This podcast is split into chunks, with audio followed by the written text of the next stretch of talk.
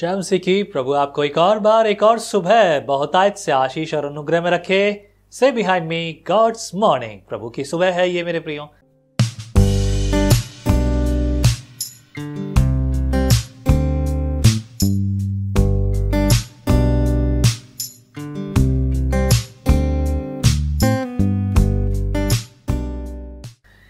आज सातवां अध्याय पढ़ेंगे और सातवें अध्याय की बात आपको प्रभु बहुत आयत से सिखाए। विवाहित जीवन का दृष्टांत। सुनने में तो ऐसा लगता है जैसे कि विवाहित जीवन के बारे में बात हो रही है, शादी के बारे में और दूसरी बातों के बारे में, लेकिन एक्चुअली दिस इज़ नॉट आओ सीखते हैं कि प्रभु का वचन क्या कहता है। सातवें अध्याय के पहले वचन से लिखा है भाइयों, क्या तुम नहीं जानते कि मैं व्यवस्था के जानने वालों से कहता हूँ कि जब तक मनुष्य जीवित रहता है, तब तक उस पर व्यवस्था की प्रभुता रहती है, क्योंकि विवाहिता स्त्री व्यवस्था के अनुसार अपने पति के जीते जी उससे बंधी है। परंतु यदि पति मर जाए तो वह पति की व्यवस्था से छूट गई है। मैंने जैसा पिछले अध्याय में भी कहा, पॉलुस बात कर रहा है चेलों के बारे में, लोगों के बारे में, यहूदियों के बारे में, यूनानियों के बारे में, यहूदी और यूनानी, क्यों? क्योंकि इनको सिर्फ़ व्यवस्था की बड़ी चिंता पड़ी है। और क्यों ना हो, जैसा मैंने पिछली बार भी कहा, व्यवस्था व्यवस्था व्यवस्था, क्योंकि व्यवस्था से ही उनके लिए उद्धार था। पहले सब कुछ परमेश्वर ने काम दिए थे, कार्य दिए थे तो ऐसा करना तो ऐसा करना तो ऐसा करना। जिससे कि बलिदान हो, सारी व्यवस्थाएँ हो, और उससे तेरा परिवार जो है, तेरे पापों के कारण तुझे छुटकारा मिलेगा। लेकिन वो बलिदान परमेश्वर ने एक ही में समेट दिया, और वो यीशु मसीह ने हमारे लिए क्रूस पर दे भी दिया। बस फ़र्क इस बात का है कि हम उस पर विश्वास करें। पर यहाँ जैसा लिखा है, स्त्री, विवाहित स्त्री के बारे में ये एक ऐसा दृष्टांत है जिसे समझने के लिए बहुत सिंपल सी बात है। हम जब पाप में थे पुराने जीवन में थे, एक स्त्री जैसे कि उसका विवाह हो गया तो व्यवस्था के अनुसार, या नियम के अनुसार वो अपने हस्बैंड के साथ बंधी हुई है। वो जो भी कुछ है उसका, वो हस्बैंड है। शुरुआत उसकी हस्बैंड से होती है, अंत उसकी हस्बैंड से होती है। लेकिन किसी कारण से अगर हस्बैंड मर जाए तो वो स्त्री पूर्ण पूर्ण रीति से आज़ाद है। अब वो जब तक दूसरे शादी ना कर ले, तब तक वो आज़ाद है। इसका अर्थ ये नहीं कि वो जो मर्ज़ी आए करे, लेकिन इसका अर्थ ये है कि वो व्यवस्था के अधीन, व्यवस्था के अनुसार आज़ाद है। परंतु हमारा उद्धार व्यवस्था से नहीं है। हमारा उद्धार यीशु मसीह के लहू से है, और ये लहू जो है, अगर दूसरा नाम और दूसरे शब्दों में कहूँ तो ये है अनुग्रह, परमेश्वर का। जब हम पापी थे तभी परमेश्वर ने हमारे लिए स्वर्ग से मसीह को भेज दिया, और मसीह पर विश्वास करने से जो हमें अनुग्रह प्राप्त हुआ वो है अनंत काल का जीवन। हालेलुया। आगे पढ़ेंगे हम कुछ और बातों को। पाँचवें तीसरे वचन को पढ़ना चाहता हूँ। लिखा है, इसलिए यदि पति के जीने की वह कट पाँचवें वचन से पढ़ेंगे, क्योंकि जब हम शारीरिक थे तो पापों की अभिलाषाओं जो व्यवस्था के द्वारा थी, मृत्यु का फल उत्पन्न करने के लिए हमारे अंगों में काम करती थी। परंतु जिसके बंधन में हम थे, उसके लिए मरकर अब व्यवस्था से ऐसे छूट गई कि लेख की पुरानी रीति पर नहीं, परंतु आत्मा की नई रीति पर सेवा करते हैं। शुरुआत तो पुराने जीवन से हुई थी, सारी बातें हुई थी, लेकिन अब नया जीवन है, जो परमेश्वर की ओर से है, अनुग्रह की ओर से है, जो परमेश्वर देता है। सातवें वचन से देखेंगे तो हम क्या करें? क्या व्यवस्था पाप है? कदापि नहीं। वरन बिना व्यवस्था के मैं पाप को कैसे पहचानता? व्यवस्था बुरी नहीं है। हम व्यवस्था को बुराई नहीं कर रहे हैं। और पॉलुस की जब ये बात थी तो बहुत सारे लोग इसको बिना समझे प्रत्युत्तर देने लगे और इसीलिए विरोधी खड़े भी हुए। पर पॉलुस यहाँ पर बात कर रहा है, क्या व्यवस्था पाप है? कदापि नहीं। क्यों? क्योंकि वर्ण बिना व्यवस्था के मैं पाप को कैसे पहचानता? व्यवस्था यदि न कहती कि लालच मत कर तो मैं लालच को न जानता। जब तक मुझे पता ही नहीं है तो मैं कैसे व्यवहार करूँगा? पर मुझे अब पता है कि क्या पाप है और पाप का परिणाम क्या है और इसका पूरा पूरा श्रेय व्यवस्था को जाता है यानी नियम को जाता है जा, जाता है कानून को जाता है।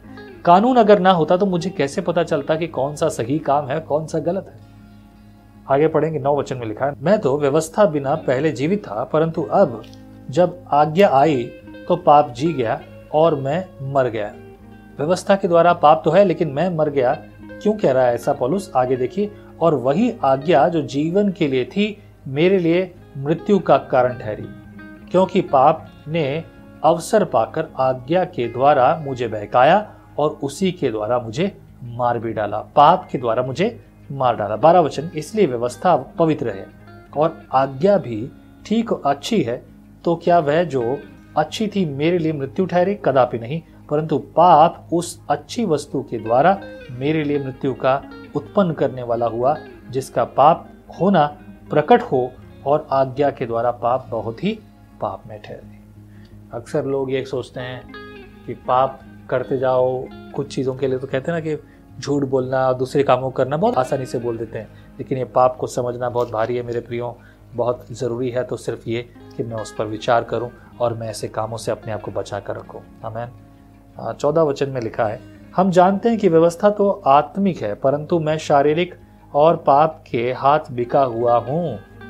क्या जानते हैं हम तो व्यवस्था क्या है? आत्मिक है, क्योंकि व्यवस्था हमें आत्मिक रीजन की ओर बढ़ाती है। लेकिन फिर भी, परंतु मैं शारीरिक और पाप के हाथ बिका हुआ हूँ, जो मैं करता हूँ उसको नहीं जानता, क्योंकि जो मैं चाहता हूँ वह नहीं किया करता, परंतु जिससे मुझे घृणा आती है, वही करता हूँ। अगर मैं शरीर की मर्ज़ी के अनुसार काम करता हूँ, कि जो मैं नहीं चाहता, वही कर रहा हूँ। जिसके अनुसार मुझे चलना चाहिए, मैं उसके अनुसार नहीं चल रहा हूँ। तो उसका जवाब यहाँ पर है। सोलह वचन में लिखा, यदि जो मैं नहीं चाहता, वही करता हूँ तो मैं मान लेता हूँ कि व्यवस्था भली है। जो मैं नहीं चाहता, वही करता हूँ। तो इसका मतलब कहने का कि व्यवस्था के, मेरे पास एक नियम है, उस नियम के अनुसार मुझे काम करना है तो व्यवस्था भली है, मुझे अनुग्रह की आवश्यकता नहीं है। लेकिन सत्रह वचन तो मैंने तो ऐसी दशा में उसका करने वाला मैं नहीं, वरन पाप है जो मुझमें बसा हुआ है। आप में से बहुत सारे लोग बोलते हैं ना कि मेरे शरीर में मुझे प्रार्थना करने में तकलीफ़ हो रही है, मुझे वचन पढ़ने में तकलीफ़ हो रही है, मुझे दूसरा काम करने में तकलीफ़ हो रही है, मैं प्रार्थना नहीं कर पा रहा, ध्यान नहीं लगा पा रहा। क्यों? क्योंकि पाप बसा हुआ है। कहीं ना कहीं आपके शरीर में पाप है। वह विचार का हो सकता है, गलत सोच का हो सकता है, बुरी बातों का हो सकता है, धोखा देने का हो सकता है, आराम करने का हो सकता है। ये सारी चीज़ें जो हैं, आपको परमेश्वर के परमेश्वर के प्रेम और अनुग्रह से दूर करते हैं। उन्नीस वचन में, क्योंकि जिस अच्छे काम की मैं इच्छा करता हूँ, वह तो नहीं करता, परंतु जिस बुराई की इच्छा नहीं करता, वही किया करता हूँ। अतः यदि मैं वही करता हूँ जिसकी इच्छा नहीं करता तो उसका करने वाला मैं ना रहा, परंतु पाप है, पाप जो मुझमें बसा हुआ है। जो अगर रिय जो सही तरीके से अगर मैं काम ना करूँ तो पाप जो मुझमें है ना, उसी के द्वारा मैं ये काम कर रहा हूँ। और ये पाप कौन करा रहा है? पाप जो मुझमें फंसा है। थोड़ा ट्रिकी हो रहा होगा ना ये, क्या पाप व्यवस्था, पाप पाप पाप व्यवस्था व्यवस्था। ट्रिकी तो हो रहा है मेरे प्रेमों, लेकिन इसको जब सुनेंगे और अच्छी रीति से सीखेंगे तो आप तैयार हो जाएँगे। इक्कीस वचन से लिखा है, इस प्रकार मैं ये व्यवस्था पाता हूँ कि जब भलाई करने की इच्छा करता हूँ तो बुराई मेरे पास आती है। क्योंकि मैं भीतरी मनुष्यत्व से तो परमेश्वर की व्यवस्था से बहुत प्रसन्न रहता हूँ, परंतु मुझे अपने अंगों में दूसरे प्रकार की व्यवस्था दिखाई पड़ती है। जो मेरी बुद्धि की व्यवस्था से लड़ती है। हाँ ये तो है। जैसे कि जो शरीर के अनुसार चलते हैं, वो शरीर की लालसाएँ पूरी करते हैं, परंतु जो आत्मा के अनुसार चलते हैं, वो आत्मिक लालसाएँ पूरे करते हैं। ज़रूरत इस बात की है कि आप शरीर की अभिलाषाओं में चलते हैं या आत्मिक अभिलाषाओं में? आगे लिखा है, और मुझे पाप की व्यवस्था के बंधनों में डालती है, जो मेरे अंगों में है, मैं कैसा भागा मनुष्य हूँ? मुझे इस मृत्यु की देह से कौन छुड़ाएगा? आगे लिखा है, पच्चीस वचन लास्ट वचन, हमारे प्रभु यीशु मसीह के द्वारा परमेश्वर का धन्यवाद हो। इसलिए मैं आप बुद्धि से तो परमेश्वर की व्यवस्था का, परंतु शरीर से पाप की व्यवस्था का सेवन करता हूँ। अच्छी बात है कि वो एक्नॉलेज कर रहा है, लेकिन मेरे प्रियो, ये एक्नॉलेजमेंट परमेश्वर के सामने हो, अंगीकार परमेश्वर के सामने, और उसमें बदलाव लेकर आइए। आज जो आपने अंगीकार किया है, उस अंगीकार के अनुसार आप दोबारा वो काम नहीं करेंगे, तभी आप व्यवस्था के लिए तो मरे हुए, लेकिन मसीह के लिए जीवित होंगे। अमेन आई बिलीव आप और आपका पूरा परिवार जीवित होने के लिए तैयार है। आइए फिर से नई शुरुआत करते हैं। प्रभु आपके साथ हो। जय मसीह की। आप कहते हैं, एक कप कॉफ़ी मेरा दिन बना देती है। पर आपका मॉर्निंग डिवोशन विजनरी रेडियो और टीवी पर आपकी ज़िंदगी बना सकता है। हम हमेशा सोचते हैं कि शायद मैं भी बाइबल कॉलेज जाकर बाइबल को अच्छे से सीखता। और अब आपके लिए है visionary TV deep Hindi Bible study के लिए।